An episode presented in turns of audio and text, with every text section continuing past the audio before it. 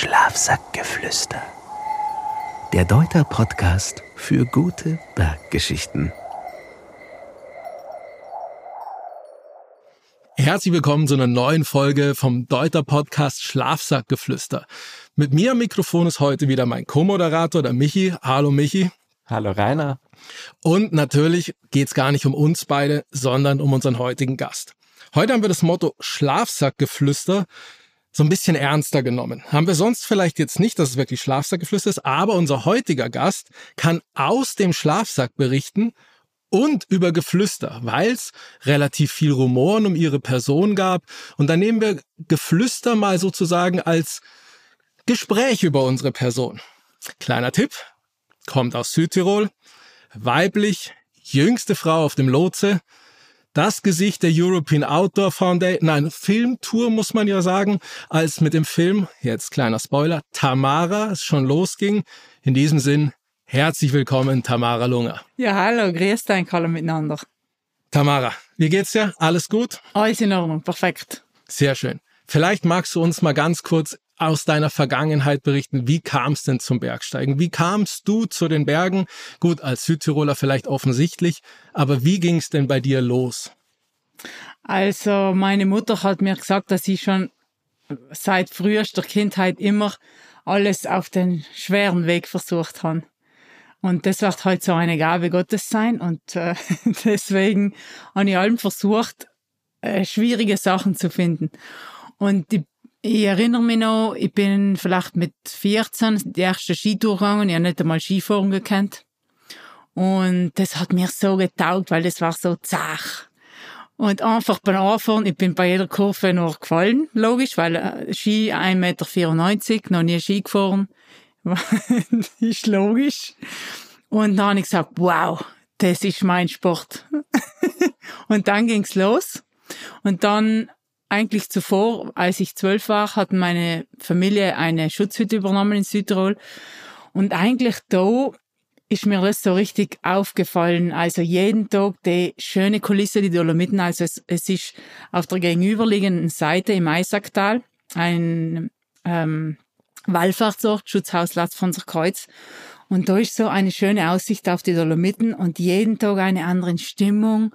Und ich weiß noch, ähm, das erste Jahr, Ende Sommer, sind wir noch runtergefahren, also endgültig runtergefahren ins Tal.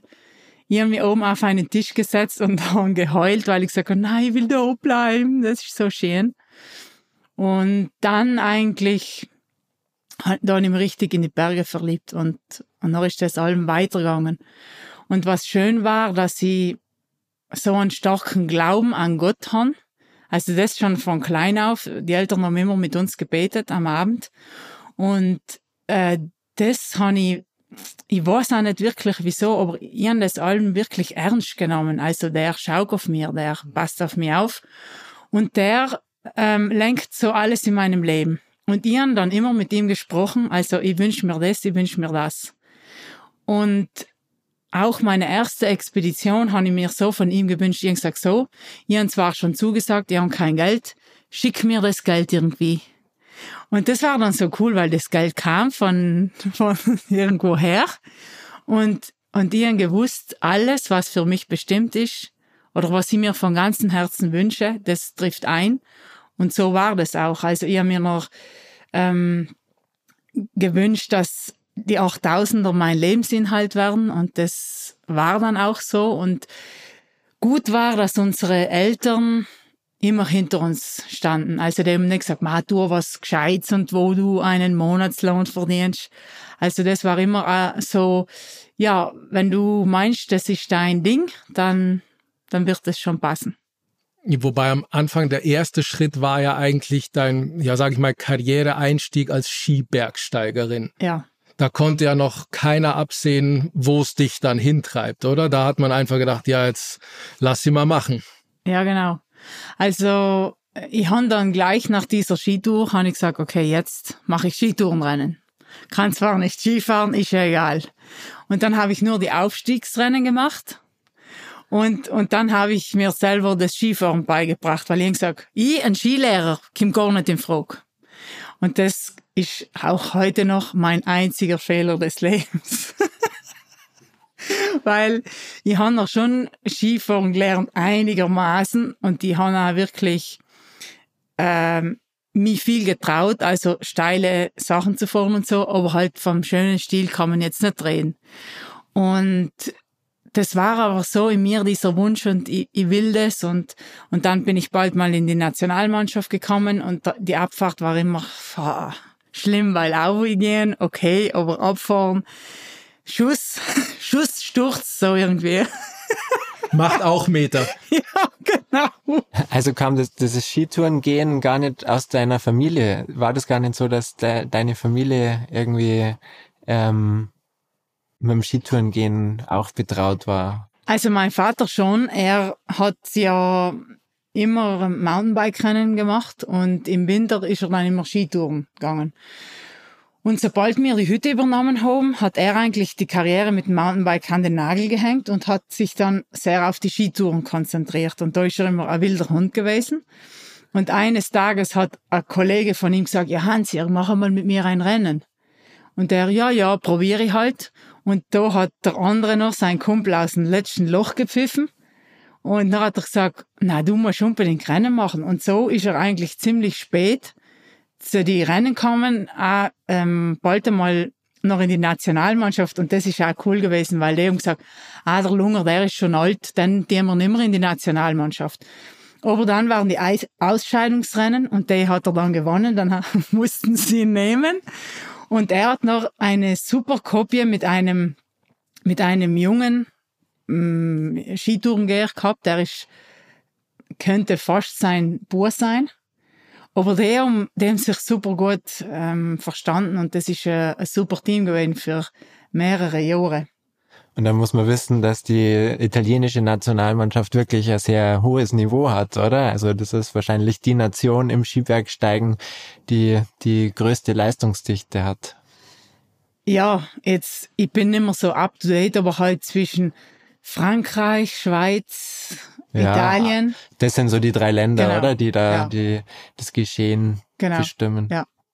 Ja, toll. Und dann hatte ich das Skibergsteigen quasi im Winter in die Berge gelockt und im Sommer, weil halt kein Schnee da war, bist halt dann blöderweise zu Fuß auf. Ja, also bei mir war das schon fast ein bisschen krank. Also ich habe ja in Sterzing das Realgymnasium gemacht mit Schwerpunkt Sport und da habe ich Leichtathletik gemacht. Also zuerst war immer äh, Laufen meine Leidenschaft und da habe ich auch Orientierungslauf gemacht und hatte aber immer so mit den Knieschmerzen zu leiden, seit ich 13 bin. Und dann hat die Trainerin in Sterzing gesagt, ja, probierst du mal mit Diskus. Dann haben wir mal probiert, so einen Nachmittag Diskus. Dann hat sie gesagt, ja, stellst dich gar nicht so blöd an. Und daraufhin habe ich es laufen gelassen und bin zum Diskus. Speerwerfen, Hammer, aber hauptsächlich Diskus. Und ja, aber irgendwann, es war schon auch toll, weil ich halt in der Leichtathletik-Szene geblieben bin, aber nichtsdestotrotz habe ich gesagt, na, wegen sechsmal das Dollar da auswerfen, das ist ein bisschen wenig. Also, wenn ins Finale kommst, sechsmal, sonst nur dreimal und du forschst, was Gott wie weit, na, das ist nichts für mich. Ich musste immer am Abend so total kaputt ins Bett fallen. Das war mein größtes Geschenk. Und ich habe das auch ziemlich oft übertrieben. Also ich habe allem gemeint, ich muss eine Maschine sein. Und ich darf mir nichts anmerken lassen oder ankennen, wenn ich Schmerzen habe. Und ich kann mich heute noch erinnern, ich bin dann in Welschnofen die Piste hochgelaufen, fast jeden Tag zum Training. Und die haben teilweise geflennt, weil ich so Schmerzen gehabt habe. Aber nicht nur wegen den physischen Schmerzen, sondern auch vor allem die mentale Schwere. Also jeden Tag de, den Seilpartner mit dir zu haben, der dir so auf die Keks geht, das ist halt nicht so ohne. Psychisch einfach. Das, das passt super zu dem Zitat, das wir von dir gefunden haben. Je mehr ich leide, desto zufriedener bin ich. Äh, ist das nach wie vor dein Lebensmotto? Nein, zum Glück nicht. also, ähm, bis zum K2 Winter 2021 war es wirklich so, ich habe auch vor dem Tod nicht zurückgeschreckt. Ich habe selber brenzliche Situationen gehabt, plus habe ich andere tote Menschen gesehen. Und das hat mich aber immer so kalt gelassen. Also ich habe das angeschaut und dann gesagt, okay, das ist dein, dein Schicksal, meines ist anders und ich, ich bin so stur heil immer drauf los. Und es war ja auch in der Zeit okay für mich. Aber nach dem K2 habe ich wirklich verstanden, boah, das, das ist jetzt ein bisschen zu viel gewesen und vielleicht hat es auch so eine Intensität für mich gebraucht, dass ich einmal auf die Handbremse gezogen habe und einmal von ganz unten wieder angefangen habe zu hinterfragen, ist das das Leben, was ich führen möchte? Ich bin das ich? Ähm, was ist mit meinen körperlichen Leiden und, äh, und so weiter.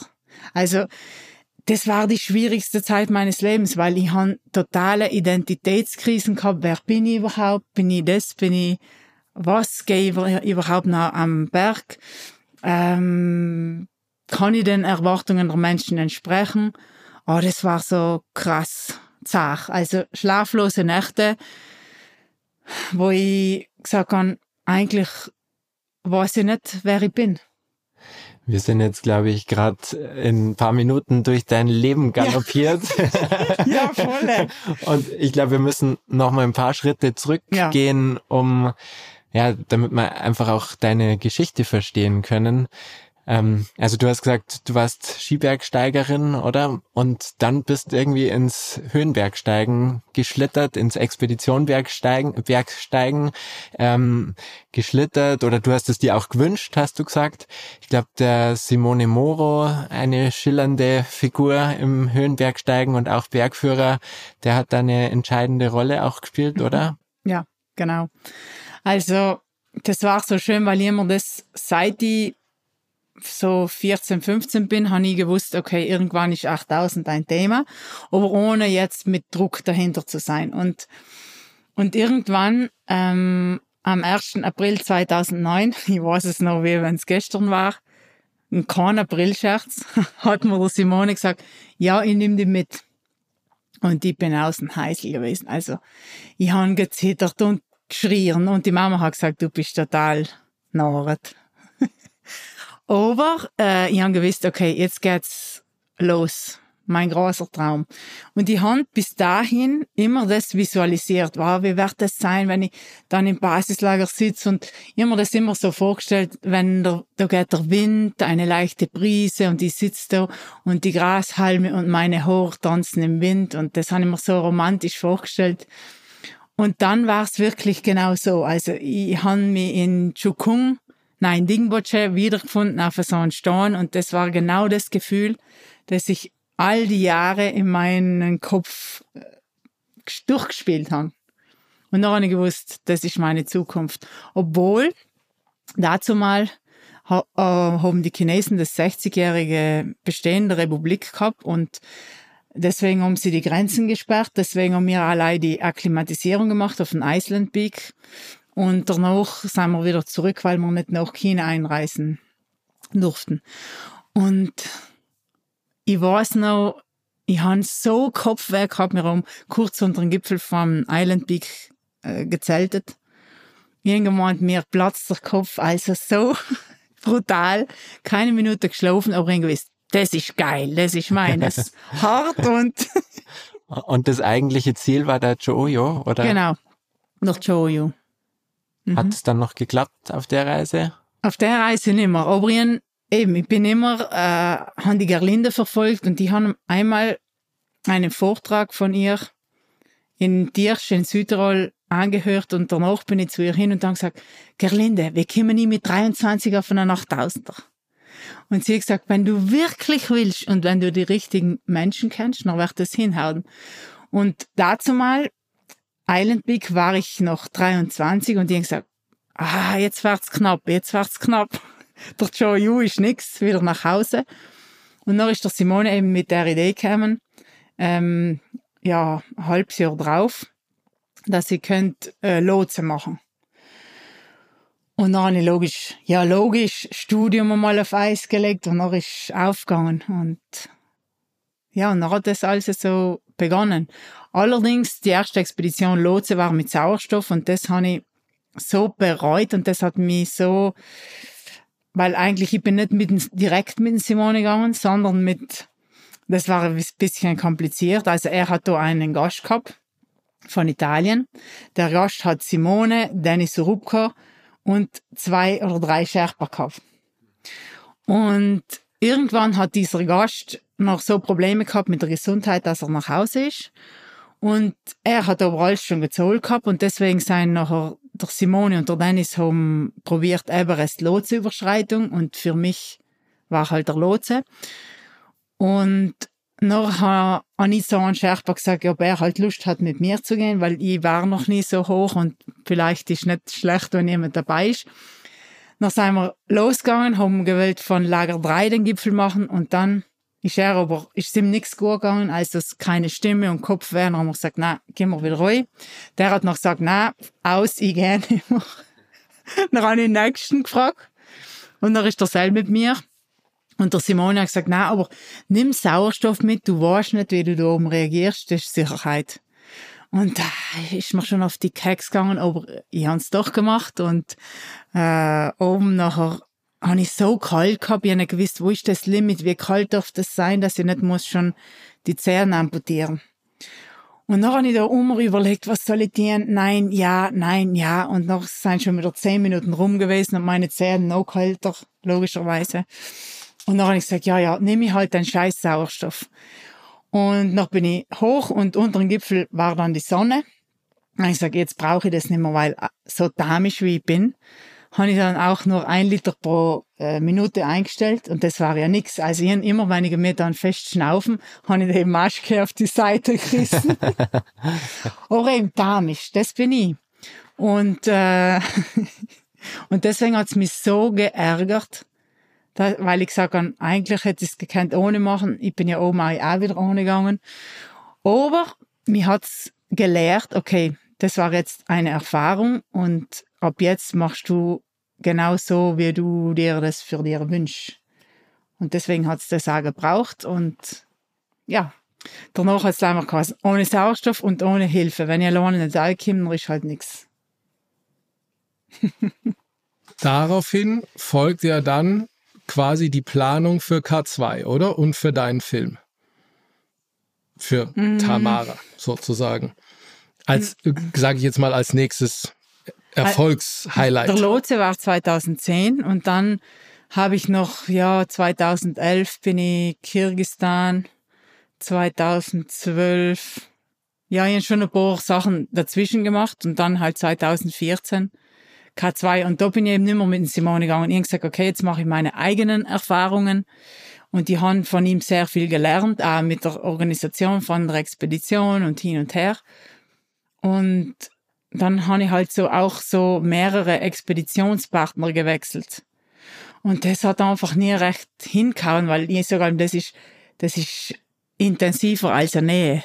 Also da musst du schon Tag und Nacht immer zusammen und wenn da jemand noch so einen Dick hat, der was dir noch zwei Wochen schon auf die Keks geht, ha, ist schlimm. Weil in Geiling kannst du das noch nicht mehr haben.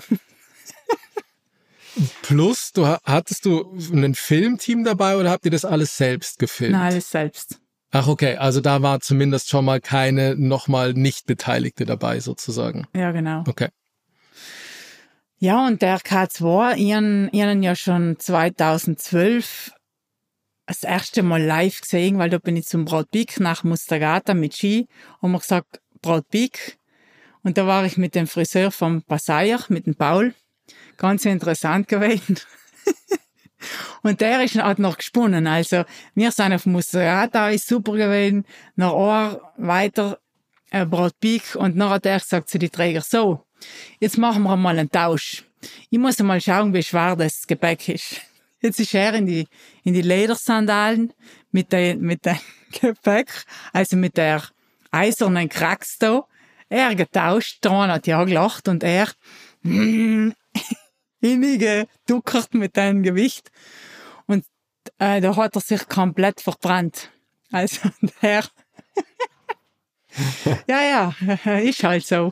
Und, und dann, äh, Brad Peak, sind wir bis Lager 2 und da habe ich schon gemeint, oh je, der schaut nichts so gut aus. Ich habe oben Stunden auf ihn gewartet. Und irgendwann habe ich gesagt, ja, ich meine, ich muss wieder absteigen. Ich weiß nicht, ist der jetzt abgestiegen oder? Und dann bin ich im Oi und der so halbes äh, richtig fertig gewesen. Ich so, Kim, ich nehme dir deinen Rucksack. Und nach seinem Raue und wegen schlechtem Wetter zwei Tage im Zelt und der hat nur geschlafen und fertig. Also seine Gamswürste leben sehr, weil er ist auch Jäger.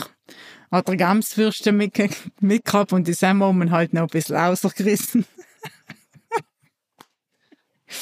ja, aber weiter ging's dann nicht, weil er gesagt, na, für mich ist aus. Und dann sind wir runter. Und die haben noch gesagt, ma, was soll denn die? Also, ich habe alles schon wieder mit runtergenommen. Und für mir war's noch nicht genug. Also, ich, ich habe für mir gesagt, na, ich habe noch nicht alles gegeben. Und eines schönen Tages habe ich gesagt, so wohl, und ich starte jetzt wieder. Der Rucksack ist schon gepackt gewesen und dann bin ich alleine aufgestiegen, wieder mit allem Krempel. Und, und dann habe ich halt gesagt, ja, ich probiere das jetzt, aber es hat nach oben sehr viel Schnee gehabt und eine andere Gruppe, ohne die hätte ich es nie geschafft, weil da sind ein paar Spuren ich meine, eine größere Gruppe gewesen und ich bin nur alleine gewesen. Und die haben noch auch gesagt, na, sie brechen das jetzt ab und noch bin ich auch gegangen. Ja. Aber du hast dann schon auch viel immer allein in Angriff genommen, oder? Also zumindest, weil wenn man jetzt, wenn man das so raushört, vielleicht fehlte dir auch immer die, der wirkliche Seilpartner, der ähnlich verrückt, ähnlich zäh, ähnlich wild und erbarmungslos zu sich selbst ist? Ja, das habe ich so noch nie gesehen, aber halt mir war immer wichtig, dass ich für mich persönlich mein Bestes gebe. Und wenn ich jetzt an jemanden gebunden bin, dann kann ja sein, dass er sein Bestes gegeben hat und die noch nicht. Hm. Und äh, eben, weil ich so aufgewachsen bin, immer mit der Leistungskomponente, als ich auch auf 8000, ich habe immer das, das Rennfieber in mir gehabt. Und wenn ich da vorne jemanden gesehen habe, dann muss ich ihn holen. Auch auf dem 8000er? Ja. ja. Okay. Und also auf dem heimischen Seerundweg verstehe ich das, aber auf dem 8000er ja, ist... Da noch umso mehr. Und ich habe mich auch immer gefühlt, als wäre ich für das geboren. Ich habe zwar immer eine brutale hm, Hurst gehabt, also wie eine Bronchitis fast, aber ich bin immer so gut gewesen, ich habe ein wenig Gewicht verloren, ich habe hm, meine Kraft gut gehalten bis in die, in die großen Höhen. Die, bis die Pakistaner, das habe ich noch hinten nochmal der Frage, dass die Pakistaner haben, das gibt's nicht, dass eine Frau so gut ist, das muss so eine Mann-Frau sein. Und ja, ist allem lustig, nicht? Weil logisch, sie haben ihre, ihre Arbeit gemacht und wir seien dazu mal am K2 zu zweit unterwegs gewesen, haben alles selber gemacht und dann haben sie gesagt, das gibt's nicht. Unmöglich, aber ja. Aber das scheint irgendwie ein wichtiger Punkt zu sein, oder? Dass man die Höhe gut verträgt. Ich glaube, bei der Gerlinde ist es ja auch so, gell, dass die mit der, mit der Höhe sehr gut umgehen kann. Also die ist auch super fit, aber mhm. ähm, ich glaube, das ist ein wichtiger Punkt, oder? Ja. Beim Höhenbergsteigen. Und der Körper, der erinnert sich an das. Also der weiß noch viel schneller, was er zu tun hat. Jetzt muss ich rote Blutkörperchen produzieren und also je öfter man auf Expedition ja. war, also der erinnert sich wirklich. Und dann halt da immer, mh, mm, ich habe immer so Atemübungen gemacht, also wenn ich Kopfweh habe, Atemübungen und so einfach geschaut auch, dass ich spirituell am Ort bin oder dass ich einfach mich selber in diesem Kontext spüren kann und dein Kontext selber. Und das ist so vielleicht das, was mich am meisten süchtig gemacht hat. Das, ich bin gezwungen, mit mir alleine zu sein. Und dann macht man sich einen Haufen Fragen und wie ist die Zukunft und wie geht's weiter? Und auch mit äh, auch während der Expedition wie wie geht es jetzt? Wie wie schafft man das? Wie ist die Logistik? Wann steigt man auf? Und so weiter. Und da lernt man unmöglich viel. Also das ist für mich die größte Lebensschule meines Lebens gewesen. Da hat man Zeit für sich oder?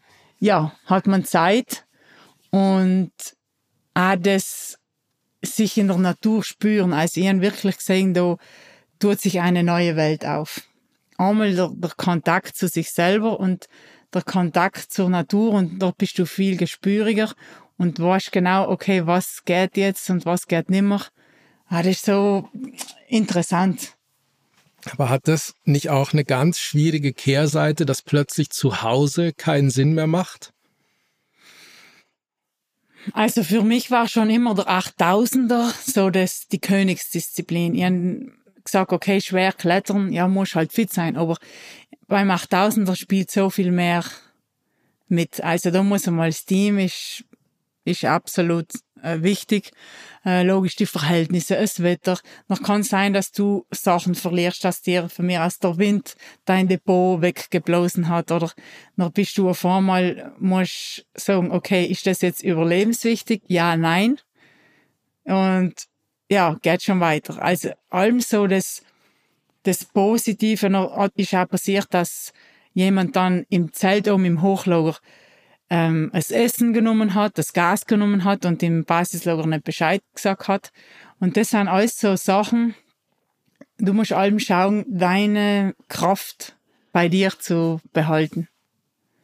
Und das ist nicht immer so ohne, überhaupt wenn es über deine Werte geht. Wenn du siehst zum Beispiel, dass ähm, Leute oben in Schwierigkeiten sein und ihr Team oder das Sherpa-Team, wie dazu mal 2017 am, am Kansch, da ist einer, ein Sherpa nimmer runtergekommen alleine, der ist nimmer gegangen und, und unten die Sherpa, die haben sich so nix, nicht, nicht drum gekümmert. Also, und die haben gesagt, ja, ein Hubschrauber, es hat ja alle eine Versicherung. Und das hat mir so äh, im Morgen umgedreht fast, weil ich mir denke, okay, ich bin da auf einem heiligen Ort, für mich heilig. Und da wird so viel Müll leise über die Felsen neu geschmissen. Da zählt das Leben nicht. Und da sind viele Reibereien und Streitereien und ähm, einfach ungute Stimmungen teilweise. Und das tut mir echt weh. Und das ist auch das, was mich am Anfang bei meiner ersten Expedition am meisten schockiert hat, weil ich war gewohnt Bergkameradschaft. Und da hinten ist Formel komplett das Gegenteil. Da wird es dann die Erfolgskameradschaft. Ja, genau. Und dann werden oben Sauerstoffflaschen gestohlen und dann schiebt man sich gegenseitig die Schuhe, äh, die Schuld in die Schuhe.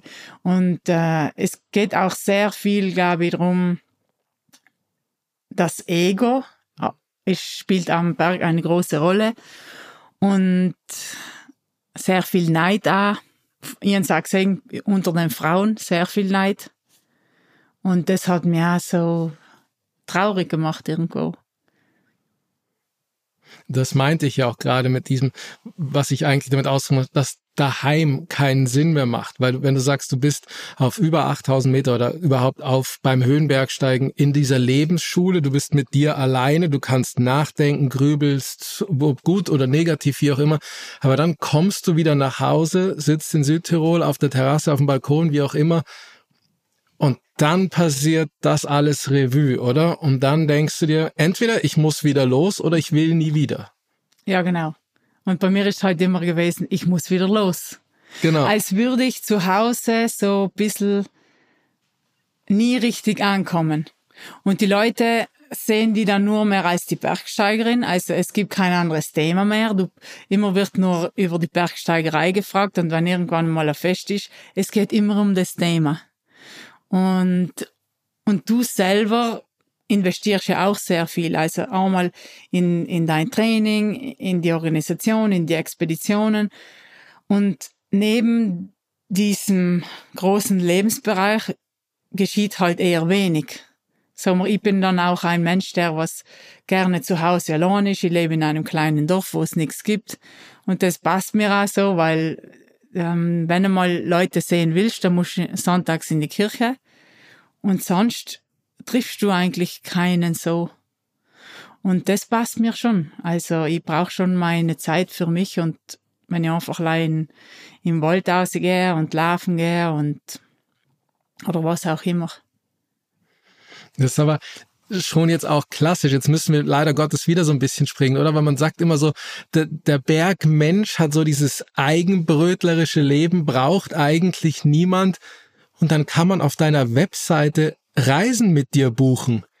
Wie geht denn das zusammen, wo du sagst, aber da kommen ja dann fünf, sechs, sieben, acht, je nachdem, wie viele Plätze du hast, wildfremde Menschen mit dir und ihr macht XY und eigentlich sitzt du daheim im Dorf und willst niemand sehen. Mhm. Also das ist auch so was, was sich über die letzten Jahre so entwickelt hat, ähm, weil ich ja sehr gerne Vorträge mache. Also das hat sich auch alles mit in diesen Jahren entwickelt und weil ich sehe, dass ich eigentlich, was ich zurückgeben kann, ist über die Vorträge Emotionen. Und, das macht mich so überglücklich, wenn, wenn die Leute, mir ist jetzt zum Beispiel passiert, habe ich in der Nähe von Brescia einen Vortrag gemacht, der ganze Saal hat ge geflennt, inklusive mir und der, was es organisiert hat. Dann kommt er auf die Bühne, heulend, hat er nicht mehr gewusst, was er soll sagen, hat er mir mal umarmt und und dann denke ich mir, das ist das größte Geschenk für mich. Und ähm, weil ich meine, habe halt meine Bergsteigergeschichte, aber jeder hat seinen eigenen Berg. Jeder hat seine Probleme, ob das in der Familie, in der Arbeit, Gesundheit oder was auch immer ist. Und, und da kann sich dann halt jeder vielleicht was mitnehmen. Und das ist so für mich so wunderschön. Und deswegen habe ich auch gesagt, ja, das probiere ich mal gehen wir mal auf Reisen. Jetzt ist das eher alles ins Wasser gefallen.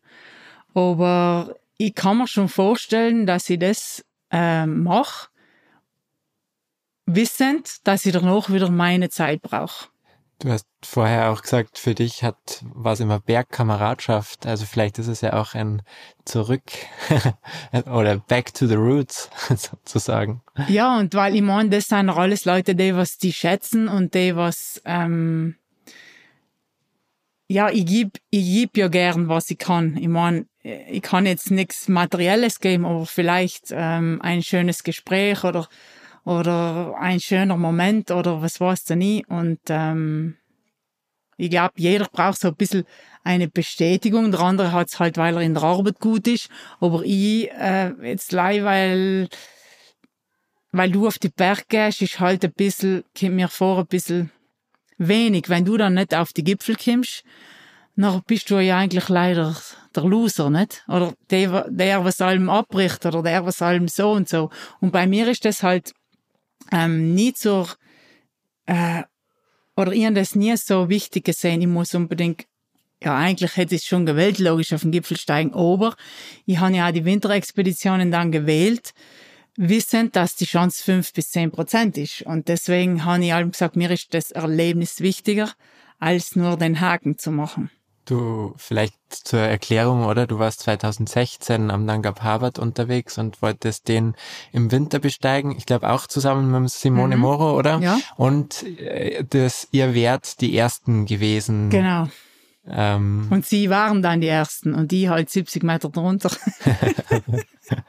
ist auch schon knapp vorbei.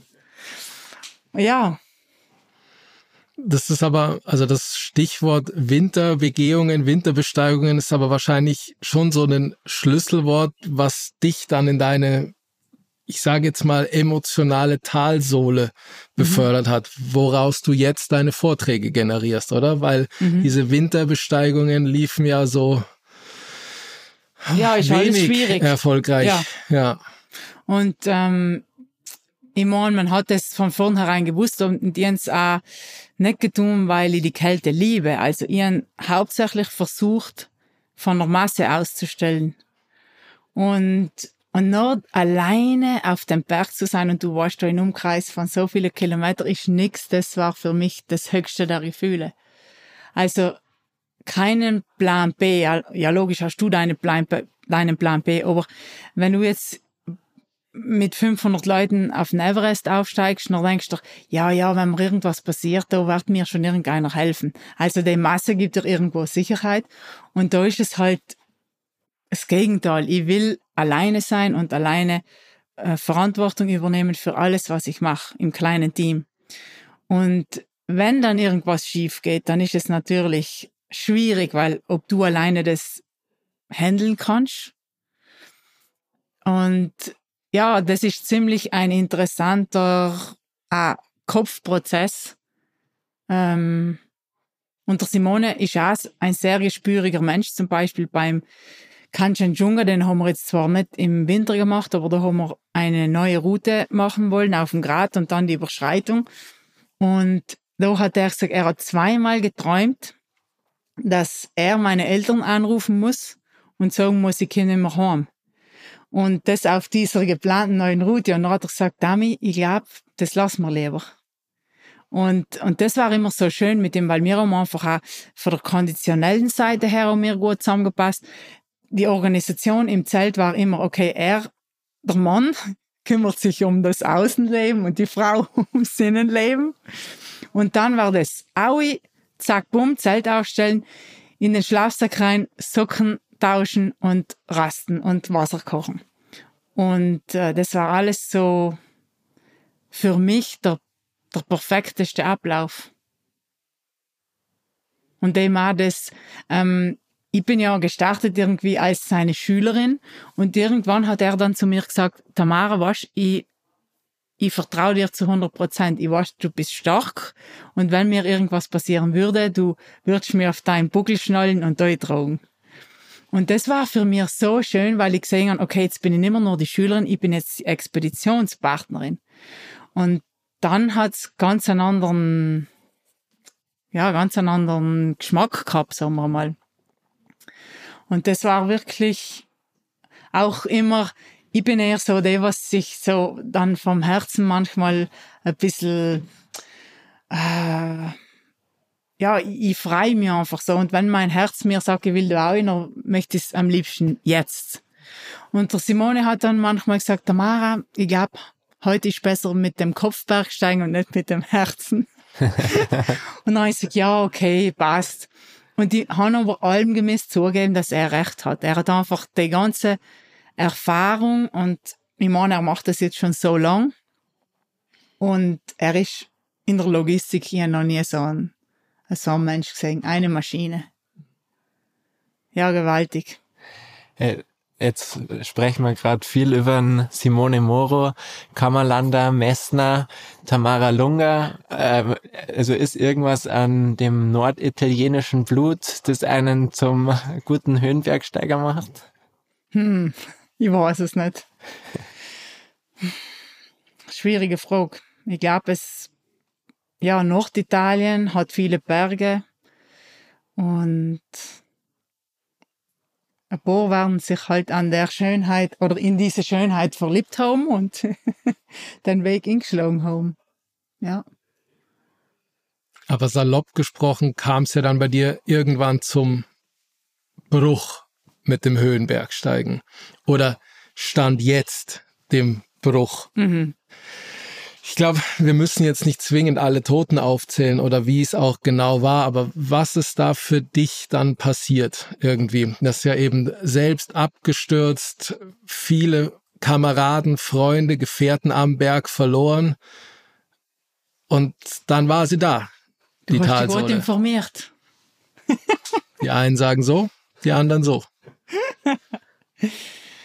ja, also mh, mm, die Winterexpeditionen haben mich sehr, sehr, sehr viel gelernt. Und dann war Winter 2021, wo, wo ich gewusst habe, okay, dieses Jahr werde ich nicht mit Simone gehen, weil er hat entschieden, Manaslu zu machen und das war für mich energetisch nicht der richtige Berg. Eigentlich wäre es ja viel einfacher gewesen, weil wenn ich sage, ja, ich gehe mit Alex Chicon und Simone Moro, dann ist das die Menschen kenne ich, da weiß ich genau, wie die funktionieren. Das ist die Komfortzone. Aber ich habe gesagt, nein, ich muss ja hinter mir stehen. Ich muss ja, ich muss ja meinen Weg gehen. Und wenn ich das jetzt energetisch nicht fühle, ich will jetzt kein Mitläufer sein. Ich muss das umsetzen, was ich für mir fühle. Und okay, was tue ich nachher? Und dann war immer dieser K2, K2, K2 jeden Tag ist der in meinem Leben aufgetaucht und dann habe ich irgendwann gesagt, ja, jetzt glaube ich, habe ich es verstanden, ich muss da hin. Und ich war so positiv und so äh, voller Motivation und Freude und Leidenschaft und alles. Und dann hat sich das alles so in die Negativspirale verwandelt. Und ja, ich muss jetzt zurückschauen, sagen, wie ich noch schon gesagt habe, ich glaube, ich habe das gebraucht, um wirklich einmal von neuem zu starten und alles ein bisschen wieder mir und meinen Überzeugungen, meinen Werten anzugleichen. Weil wäre es weniger intensiv gewesen, dann hätte ich vielleicht immer so weitergemacht wie, wie davor. Und ähm, es waren zwar die schwierigsten Jahre meines Lebens jetzt, die letzten zwei, zweieinhalb, aber auch die, wo ich am meisten gelernt habe. Und über mich selber, über ah, dass ich vielleicht zu viel Wertschätzung der Sportlerin gegeben habe und nicht dem Menschen. Weil danach, das war ja das absolut Schwierigste. Die Menschen haben mich immer gefragt, ja und, wo gehst du hin? Und äh, wann startest du wieder auf Expedition? Und wir wollen dich auf dem Gipfel sehen und alles solche Kommentare. Und du bist nur die Bergsteigerin, aber nicht die Tamara. Und das war so zart. Und dann habe ich auch gesagt, na, na, wieso hast du dir einfach keinen Berg gegeben? Jetzt holt dich das ein und das war echt schwierig von dieser Leistungsorientiertheit aufs Menschliche zurückzubrechen, sozusagen. Ja, echt. Ja, ich kann es jetzt nicht einmal in Worte fassen, aber es waren definitiv die schwierigsten Monate und Jahre meines Lebens und ich habe dann so ein Archetypen-Coaching gemacht und das hat mir dann so ein bisschen die Auf Augen aufgemacht, weil ich habe mich ja da mehrere Male verletzt. Dann schreibt mir der, Franz Mühlbauer, dann sagt er, Tamara, ich weiß, ähm, ja, ich weiß jetzt nicht, kann ich mir das erlauben oder nicht, aber was muss noch alles passieren, dass du einmal checkst? Und dann habe ich gesagt, ja, Franz, ich weiß ja, ähm, weil ich eben danach den, Entspre den Erwartungen entsprechen wollte und wieder angefangen an zu trainieren, eigentlich gegen meinen Willen. Ich war noch nicht so weit. Und noch die ganzen Bewegungen wieder gekommen, oder nicht leider Bewegungen, große Bewegungen und äh, Bänderrisse und und nachher bin ich zu ihm und die haben schon innerlich gespürt, es gibt eine Veränderung, aber ich verstehe nicht, was ist die Veränderung, in welche Richtung geht es. Es war alles so fremd. Und, und dann hat er zu mir gesagt, ja, also ich kann jetzt nicht sagen, ob du wieder Bergsteigen gehst oder nicht, aber ich sehe halt von deinem, von deinem Archetyp, dass du Element Wasser bist. Und er hat mir dann genau aufgezählt, okay, deine Leiden waren so und so und so. Und die haben gesagt, ja, das stimmt. Also der hat von mir alles gewusst, nur weil er gewusst hat, wie elementisch, elementarisch, elementärisch zusammengesetzt bin. Und das hat mich ziemlich beeindruckt. Und dann sagt er zu mir, was, Wasser ist ähm, ein passives Element. Also wenn du meinst, du musst die Welt reisen, dann wirst du immer wieder auf die Kappe kriegen.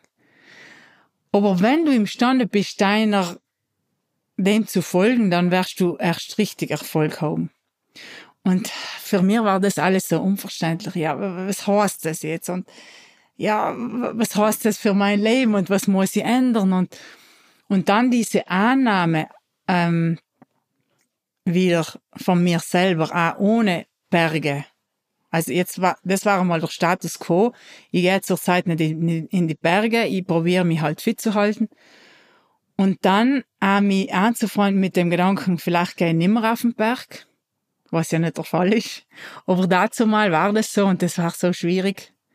Und er hat mir schon gesagt, ja, es wird schwierig, weil die Menschen, ähm, die sich so verhalten haben oder in diese Schiene reingepresst haben, die um halt die Definition über die Leistung und jetzt musst du das alles langsam ändern. Und das war auch sehr schwierig. Aber jetzt glaube ich, bin ich auf einem guten Weg und ich habe verstanden, dass es jetzt nicht heißt, ich darf nicht mehr extreme Leistungen oder diese 8000er zum Beispiel machen. Das heißt nur, ich muss meinen, meinen Zugang ändern. Also nicht mehr der höher, schneller, weiter Gedanke, sondern eher, okay, ich muss auf mir hören, was sagt mir meine Intuition, ähm, ist das stimmig, mit einer gewissen Spiritualität das alles machen. Also mehr als zuvor. Und ich lebe das jetzt ganz anders. Also ich gehe jetzt in die Natur, nimmer unbedingt um zu trainieren, aber mehr um einfach die Energie von der Natur aufzusaugen und ähm, hm, das gibt mir ganz eine andere Energie als zuvor, wo ich nur auf Uhr und Höhenmeter und wie viele Gipfel geschaut habe. Und es müssen die höchsten sein, oder? Ja. Das ist ja auch noch. Ja, eben. Und ich glaube, wenn ich das jetzt einmal den Prozess abgeschlossen habe, dass ich sage, ja, die Tamara gibt es auch ohne Berge und ich kann die schätzen, so wie sie ist, dann glaube ich, hat alles andere auch ganz einen anderen Wert und, und eine ganz andere Herangehensweise und kann meiner Meinung nach noch erfolgreicher sein den Wettkampfgedanken, den hast noch nicht so ganz aufgegeben, oder? Also ich habe jetzt gehört, du bist beim Dolomitenmann so mhm. angemeldet. Ich glaube, das ist im, im, Team, oder? Das ist genau. äh, ein, ein, Rennen aus mehreren Disziplinen. Ja. Ähm, du bist als in welcher Rolle da dabei? Ja, ich werde Paraglide machen, Hike and Fly. Und ähm, eigentlich habe ich es gemacht, weil zum ersten Mal Frauen dabei sein dürfen. Das ist schon ein wichtiger Punkt gewesen. Und zum Zweiten, weil ich auch noch den K2 sehr unter Todesangst gelitten habe. Und auch mit dem Paragliden habe ich auch eine Begebenheit gehabt, wo ich so in der Hose geschissen habe. Und deswegen habe ich gesagt, nein, du musst dich wieder so langsam an das, an diese Leichtigkeit, an diese kindhafte, äh, an dieses kindhafte Sein wieder annähern. Und das hilft jetzt nichts, wenn du dich von dem verschonst. Du musst da wieder langsam reinkommen. Und deswegen habe ich eben beschlossen, ich mache ein paar Rennen, Hike and Fly, damit ich mich da wieder gut fühle. Und zum Beispiel das Training. Ich habe erst heute mit der Laura Dahlmeier geredet, wo sie noch gesagt hat, ja, und wie trainierst du? Ja, wie immer Viercamp. Ja, wie hast du keinen Trainingsplan? Und, nein, nein, nix. Manchmal nicht einmal nur. Also, ich mache jetzt alles, ähm, über mein Gefühl, über meine Intuition, ähm, wie es mich freut. Und ich glaube, die Freude ist, ist der wichtigste Teil von dem Ganzen. Dass du einfach Freude fühlst und nicht denkst, ich muss jetzt das und das und das tun. Wie eine Arbeit. Ich will das nicht als Arbeit sehen. Und noch geht's auch viel leichter, viel besser von der Hand. Ähm, und ich denke, wir haben ja alle als Kind die Intuition geschenkt gekriegt. Und die Gesellschaft hat uns da irgendwo wieder gestohlen. Also die Schule, die Gesellschaftsregeln und so weiter, das muss so sein, man muss sich so verhalten und du musst zusammenessen und du musst so und so sein. Und deswegen glaube ich, müssen wir wieder von neuem beginnen, diese Intuition zu spüren und wer bin ich überhaupt? Habe ich einen Kontakt, einen Bezug zu mir? Ähm, was ist jetzt in dem Moment gut für mich und auch beim Essen. Also das ist ja in jeder Lebenslage bei den Entscheidungen, ob das jetzt Essen ist, ob das jetzt ist, ähm, soll ich das oder das machen oder auch bei, auf dem Berg ist jetzt gescheiter weitergehen oder umdrehen. Und das trainiere ich jetzt eben. Ich will ja, ähm, ich kenne mich ja selber am besten. Kein Trainingsplan, kein Trainer, weiß, was mir am besten tut. Das kann leider ich wissen. Und deswegen sage ich halt, ich will mich in den einfach bessern, dass ich mich noch besser spüre, dass ich mich jeden Moment meines Lebens zu 100 Prozent auf mir und mein Bauchgefühl verlassen kann. Und wie funktioniert es mit der neuen Tamara für dich Klappt das? Klappt das, ja, dass das man cool. nur auf Freude, nur ja. auf ich gehe mal um den See spazieren, weil wenn man dir jetzt auf Instagram folgt, da sieht man dich schon stundenlang Fahrrad fahren, stundenlang Trailrunning, irgendwelche Obstacle Race Courses machen, wo du dich auch zumindest optisch quälst. Ja, aber das ist, ist jetzt das Freude. Ist Freude? Ja, das ist okay. Freude. Also und das ist ja so cool, weil ich, ich setze mir jetzt kein Ziel, heute muss ich so und so viel 100 Kilometer abstottern. Nein, ich mache das, wie es mich freit. Und, und auch beim, beim Laufen oder so noch sage ich, ja, vielleicht mache ich heute Intervalle, schauen wir mal, jetzt starte ich mal los, noch fühle ich ihn, wie es heute um meinen Körper steht, was er heute äh, hergeben kann. Und, und noch ist das so schön, weil noch gehst du da oder noch laufst du und noch sagst, boah, heute ist geil, heute fühle ich mich fit und noch ist das nur so eine Freude, wenn du noch so Gas geben kannst. Ja, das ist, ich habe das nie so leben können, obwohl ich ja nie einen Trainingsplan gehabt habe. Ich habe es einmal versucht. Nach einigen Wochen habe ich gesagt, das kann ich nicht. Ich, wenn ich heute einen schönen Tag habe und ich habe Zeit und ich muss zehn Intervalle äh, von einer Minute machen, ja, nein, heim, heim, heim geht das nicht. Also heim will ich den ganzen Tag am Berg verbringen und das genießen können. Und ich habe ja Sport studiert, die, die Kenntnisse habe ich ja. Aber ich sag, am Ende gewinnt das Gefühl. Und ich wünsche mir, dass die Welt allgemein mehr dem oder dem nachgeht, dem nachgibt, das wieder versucht zu spüren.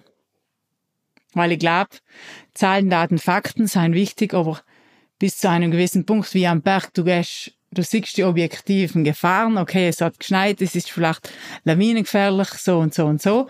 Dann gehst du auch und dann siehst, okay, wie, ist, wie steht's heute um mir? Ist das stimmig? Habe ich Angst? Äh, äh, fühle mich gut? Mein Körper funktioniert?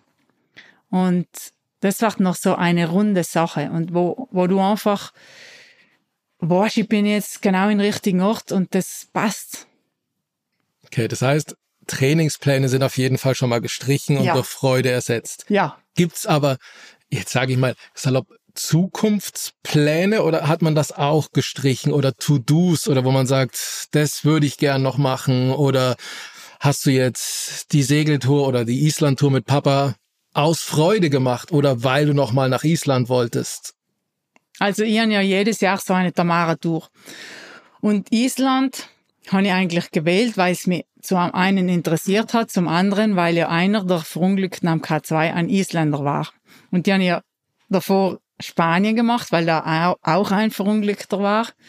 Und da habe ich noch im Zuge dessen habe ich noch auch die Familie kennengelernt und also das hat ja auch den Sinn gehabt.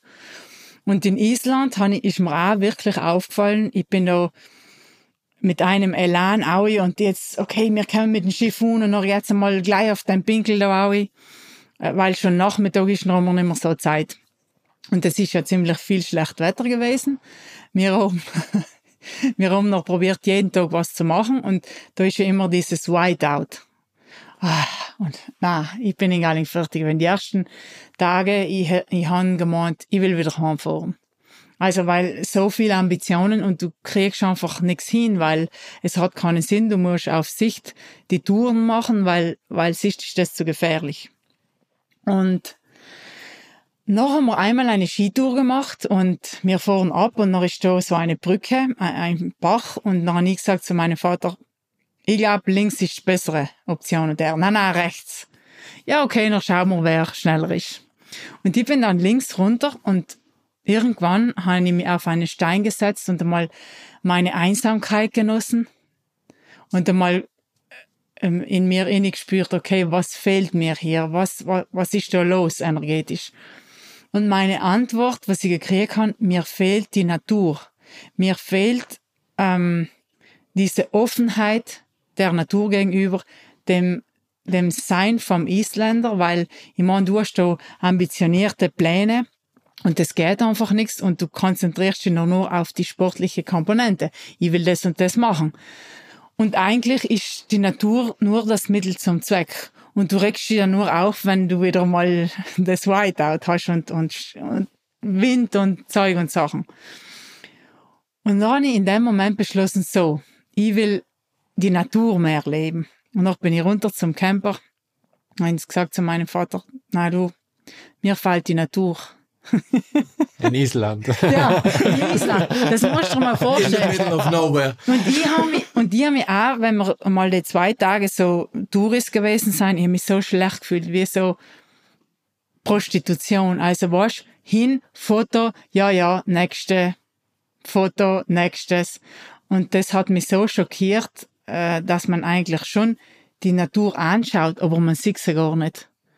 Und noch sind da überall die Schilder, nicht da rausgehen, nicht das, das wie für die kleinen Kinder, jeder Schritt, was du machst, ist, ist irgendwie bestimmt und auch geschrieben und oh je. Und ich sag, das ist nicht meines. Also ich will dahin, wo niemand ist. Und dann habe ich schon im November einen Isländer kennengelernt und habe gesagt, bitte Steny, ähm, die haben etwas miteinander, aber ich will dahin, wo niemand gewesen ist. Nach Kimber, ja, passt, das mache ich. Nach sage ich so, in der Plan schaut es so aus. Am ersten gehen wir mal in den Recyclinghof. Und die, ja, wie ein Recyclinghof. Ja, weil dann kannst du mal schauen, wie das da funktioniert. Die Schlachtabfälle, die ganzen Küchenabfälle, äh, Blut und so weiter, das wird dann mit Schna Hackschnitzel vermischt, so aussehen, wie sagt man das, getreatet, oder wie sagt man in so einem Fleischwolf hin. Und ja, dann sind wir da hin, das hat ja gestunken, kann man sich vorstellen. Die ganzen Fleischabfälle und so. Und aber ziemlich cool gewesen. Also er hat gesagt, da sind noch nie keine Touristen gewesen. Ah, perfekt. und darum sind sie halt gesagt, äh, gezeigt, wie das geht und dass sie den Humus noch auf diese Flächen verbraten, wo, wo so eine Art Wüstenlandschaft ist, weil ja sehr viel Wind geht und noch wächst da nichts und das funktioniert ziemlich gut. Und ja, wir sind auch auf einem Bauernhof und haben geschaut, wie ist da die Landwirtschaft ich habe einfach gewählt in das Leben der Isländer intreten und die haben schon gesehen, das, was sie am Ende ausmacht, ist diese Verbundenheit mit der Natur und das, das Sprichwort Thataratas. Das heißt so viel wie, irgendetwas wird schon gehen. Und der am allem eine Schaufel auf dem Dach und, und wenn's heint die Straße zu ist, dann ist er halt zu. Und wenn's eine Woche zu ist, dann ist er halt eine Woche zu. Und? Ist ja wurscht. Und mir hat das so viel beeindruckt, weil bei uns gibt's das ja nicht. Bei uns kannst du zu jeder Zeit alles home. Und habe ich gesagt, boah, das gefällt mir da. Das ist wirklich, du kennst das. In der Menschheit spürst du die Ruhe, was sie ausstrahlen durch, durch die Regeln irgendwie, die die Natur eigentlich ihnen auferlegt und nicht umgekehrt. Sehr, sehr schön, dass man dann trotzdem sich auch nochmal in der Natur bewusst werden muss, genau. dass es ja die Natur immer noch da ist, genau. obwohl man mittendrin steht eigentlich. Genau. Das ist, ja, wahrscheinlich fehlt das vielen. Und das fehlt so auch, wenn du, allein wenn du Urlaub machst, dass du das intensiv wahrnimmst genau. und einfach nicht nur um jetzt deine 14 Tage, die du Urlaub hast im Jahr abgehakt, weil ich war da, super, genau. wo fahren wir nächstes Jahr hin? Versuch, den Tag 1 bis Tag 14 so intensiv wie möglich einzuatmen. Ja, und einfach bewusst. Und ich denke auch, wenn du mit mehreren Leuten dann das, geht das manchmal ein bisschen unter, weil da wird ja ziemlich viel gechatschert. Und dann bist du am Gipfel und Bergheil und Foto und hin und her und noch, ah, jetzt gehen wir eh schon wieder rein. Und du hast eigentlich einmal kurz die Runde geschaut, aber es war nicht so wirklich im Hier und Jetzt genau daraufhin wollte ich am Anfang mit meiner Frage mit du als Reiseveranstalterin. Das ist irgendwie, also, also nicht, dass ich es mir nicht vorstellen könnte, mit dir auf Reisen zu gehen. Ich bin ja nicht die Reiseveranstalterin. Ich, ich tat das nicht. Ich, ich lasse mir's veranstalten. Ja. ja.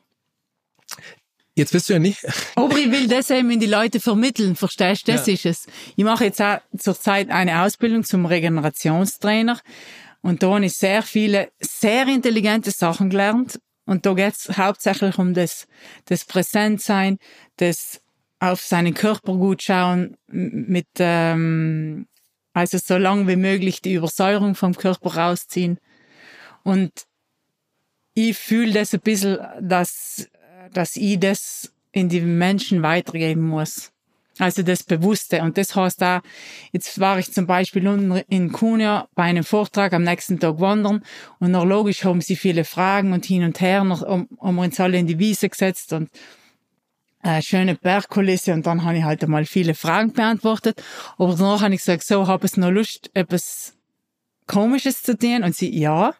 Okay, noch stellen wir uns in, in einen Kreis, die die Augen zu, dann habe ich so eine kurze Meditation angeleitet und um einfach hier präsent zu sein.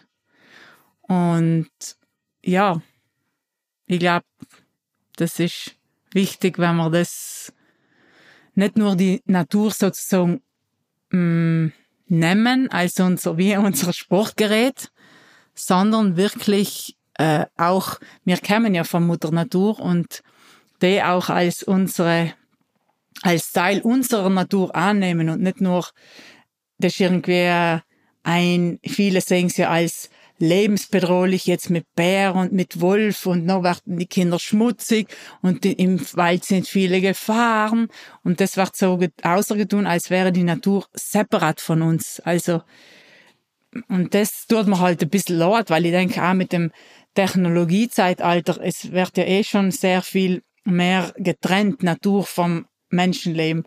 Und ich denke, wenn wir wirklich diese Connection zur Natur verlieren, noch steht es um uns nicht mehr gut. Also ich finde, das, das zieht sich jetzt durch und irgendwie spannend, oder? Es eigentlich beschäftigt dich, so habe ich den Eindruck, das Spannungsfeld so zwischen Fühlen auf der einen Seite und auf der anderen Seite aber auch irgendwie in einer Top-Organisation, weil die gehört ja eben auch dazu, zum Bergsteigen, gerade auch zum Höhenbergsteigen und so, oder? Und da den richtigen Weg zu finden, das ist letztendlich die Kunst, oder? Ja, also ich, ich glaube schon, logische Organisation, wenn du sowas machen willst, dann muss es immer einen Kopf und einen Fuß haben. Und äh, danach, glaube ich, kommt es auch Füllen drauf. Und, und logisch auch, die, wie wir am ersten schon gesagt haben, die objektiven Gefahren, die, du kannst dir zwar einen Plan für die Expedition ähm, aufzeichnen, okay, den Tag gehen wir Lager 1, den Tag Lager 2, aber ob das dann wirklich so ist, wer weiß. Und ich glaube, da tue ich mir auch schwer ein bisschen, weil ich habe gesagt, eigentlich möchte ich jetzt eine, einen neuen Seilpartner. Das, glaube ich, war jetzt der richtige Zeitpunkt, weil Winter ist für mich, glaube ich, abgehackt. Und ich glaube, wenn ich jemand finde, der was mich versteht und da, wo du dich gut verstehst, dann ähm, kann man noch sehr schöne Sachen machen. also, da draußen, hallo, ist da jemand? du suchst einen Seilpartner, oder? Also kann eine Frau sein. Partnerin, ja. Auch, ja. Aber jetzt bist du seit, ja, sagen wir mal salopp, Anfang des Jahres ja zu dem, was du ja sonst noch alles schon bist, auch noch Autorin und Schriftstellerin sozusagen. Ja, eigentlich schon 2017 habe ich das erste Buch Da war das erste, aber jetzt eben mhm. über die, ja. den Schicksalsberg, ja. sage ich mal, jetzt in deinem Falle der K2. Mhm. Wie präsent war dieses Buch für dich oder wie präsent warst du beim Schreiben? Weil ich meine, 21 passiert, jetzt ist es 23, klar, ein Buch dauert, aber es ist schon eine Ecke. Also ich habe es zuerst in Italienisch geschrieben und das war dann auch schon nach einem halben Jahr draußen. Und dann die Übersetzung und das hat halt alles so lange gedauert und am Anfang habe ich eigentlich keine Lust mehr gehabt, weil das ist ja alles viel Arbeit. Das möchte man nicht meinen, aber es ist viel Arbeit und dann habe ich, ah, schon, nein, warte noch ein bisschen und jetzt habe ich es doch geschafft.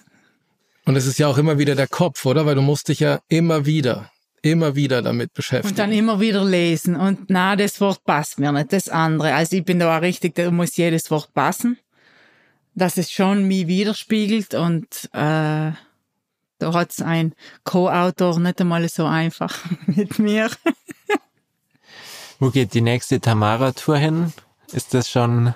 Nein, noch nicht ganz sicher. Ja, vielleicht einmal gegen Osten. Ja, schauen wir mal. Grobe Richtung. Ja. Sehr gut. Ich glaube, bevor wir langsam in Richtung dem Ende kommen, ich muss eine ketzerische Frage noch stellen. Sei mir nicht böse, aber mich interessiert es einfach, weil du es am Anfang gesagt hast und dann ist ja echt relativ viel falsch gelaufen. Mhm. Stellt man sich da irgendwann die Frage, wo war da dann Gott? Also ich weiß schon, wo Gott war. Nicht dabei. Wohl, er war dabei. Also ähm, meiner Meinung nach kriegen wir so lange Aufgaben, bis wir sie endlich lösen können? Oder kriegen wir so lange Dinge aufgezeigt, bis wir sie endlich imstande sind zu sehen? Und ich glaube, ähm, der ganze Werdegang, wenn ich jetzt zurückschaue, die ganze Expedition, die, die Liebe, was ich in mir gehabt und das zu probieren und so, das war so gigantisch. Und, und noch auch der ganze Werdegang, das alles zu verdauen, anzunehmen. Oh, die ersten Monate sind ja, ich ja nur geheult daheim. Das war so, so anstrengend. Und, äh, ich habe das, ich weiß, ich habe das gebraucht. Und heute kann ich sagen, es klingt zwar ein bisschen komisch, weil ich, ich rede manchmal von Dankbarkeit, dass ich äh, anwesend sein durfte und diese Erfahrung machen durfte, die fünf Personen ihre letzten Wochen begleiten durfte. Und das äh, erfüllt mich irgendwo, weil ich so war, ich habe von denen sehr viel gelernt. Und jetzt haben sich so viele neue Sachen auch aufgetun durch ihr Fehlen. Also der Kontakt zu ihren Familien, da haben sich so schöne Freundschaften ergeben und das ist so speziell. Die sehen mich als eine Tochter. Also das ist, das, da sagst du, das gibt's nicht. Und das ist alles so intensiv und auch so wunderschön, was sich da draus entwickelt hat. Noch ein äh, Kletterprojekt in Nordpakistan mit den Mädels. Das ist auch nur, weil der JP zu mir gesagt hat, machst du das mit mir? Nach der Expedition habe ich gesagt, ja, konzentrieren wir uns zuerst auf den Gipfel. Und danach haben wir eben beschlossen, wir müssen das für ihn zu Ende bringen. Und die haben noch halt mein, meinen Touch noch hinzugefügt mit den Mädels. Und das hat mich auch so erfüllt und da habe ich auch verstanden. Zuerst war das immer nur so der Ego-Trip, ich will da hin, ich schaue nicht links, ich schaue nicht rechts. Und jetzt ist es auch, okay, ich kann ja auch was zurückgeben. Und, und eigentlich glaube ich, wir sind ja alle da, um irgendwie für die Ganzheit ähm, unser Talent auszuleben. Und ich, ich sag, auch unser Talent zu finden ist nicht einfach. Man braucht viel Mut, weil andere Menschen haben halt manchmal Erwartungen an einen oder du wirst in irgendwo reingeboren oder äh, du hast nicht den Mut, wirklich deinem nachzugehen. Und deswegen sage ich immer, wenn wir alle den Mut hätten, unserer Bestimmung, unserem Talent Gehör zu schenken, dann hätten wir alles glückliche, glückliche Leute und noch war die Welt schon ein besserer Ort, weil im Endeffekt niemand wird jemals was für unsere Glücklichkeit machen. Das müssen wir alleine. Das, das tut niemand, weil jeder schaut in seinen eigenen Sack zu arbeiten. Deswegen, ähm, ich weiß, das ist nicht ohne. Das ist, das braucht sehr viel äh, Courage und sehr viel Mut, vor allem wenn man vielleicht schon ein gewisses Alter hat und noch nicht genau weiß, okay, wo geht die Reise hin? Ich, das passt mir nicht, aber was passt mir eigentlich? Und da dann auch die Energie aufzubringen, andere Sachen zu probieren und dann einen komplett neuen Weg einzuschlagen. Auch zum Beispiel, ob das jetzt auch mit der Familie ist, was vielleicht dann nicht mehr passt oder so. Das ist alles so schwierig. Und ich denke aber, wenn man das noch geschafft hat, das umzusetzen, nachher ist das, man geht nur mehr nach oben. Weil einfach die Energie stimmt, deine Lebensenergie stimmt und du, äh, und dir kommt vor, alles ver, verbiegt und vernetzt sich so, dass es für dir stimmig ist. Und wenn mal einer auf den Deckel kriegst wieder, dann musst du halt wieder mal was Neues lernen. Und das habe ich schon immer verstanden. Äh, deswegen, ich bin auch so dankbar für meinen Glauben an Gott, weil ich allem gewusst habe, er tut es nur für mein Wohl. Und, und nach jedem Tal kommt wieder ein Gipfel und deswegen Ich glaube, es ist generell gut und wichtig und das, genau das sagst du auch, dass man Glaube nicht mit Wunschzettel und mit Meckerkasten verbindet, sondern einfach eben auch mal mit Dankbarkeit oder auch mal als Wegweiser für genau. sich selbst und egal was dann da irgendwie irgendwo genau. ist. Und Ey. das ist natürlich sehr, sehr schön und was heißt sehr, sehr löblich, ne? aber ich glaube, selbst wenn man das so erlebt über die Talsohle, ja, dann kommt dann als nächstes vielleicht Mittelstation und ja. nicht direkt wieder Gipfel. Genau. Und es muss ja nicht Gott sein, es kann irgendwas sein, aber halt dieses, äh, und ich, ich rede auch nicht mit ihm nur, wenn es mir schlecht geht. Also ich, ich, ich rede immer mit ihm, als wäre er ein Mensch. und das ist, und dann sage ich so, jetzt pass auf auf mir, weil da ist jetzt bisschen schwierig oder da oben ist der Serak und der heute ist gefährlich, also ich gehe da jetzt um mich und dann, das muss passen. Heute ist nicht der Tag, wo ich sterben muss. Und ah, das ist so, das gibt dir so eine gute Basis, wo du sagst, ja, ich kann, ich werde mich so verhalten, dass ich so sicher wie möglich unterwegs bin, aber im Endeffekt den letzten, die letzte Entscheidung liegt nicht bei mir. Und, und das muss ich jetzt wieder ein bisschen lernen, weil ich, weil ich es durch den K2 ein bisschen verloren habe, dieses Vertrauen in mein Können und das Vertrauen in das Leben allgemein. Wo du noch sagst, es kommt eh so, wie es sein soll und ich kann es nur annehmen. Und, und bis dahin probiere ich jeden Tag so gut wie möglich zu nutzen und zu leben und die Freude zu, mm, zu fördern und nicht die Traurigkeit oder das ähm, grantig sein oder was auch immer. Ich glaube, wir könnten noch ewig mit dir plaudern, aber müssen schon langsam zum Ende kommen.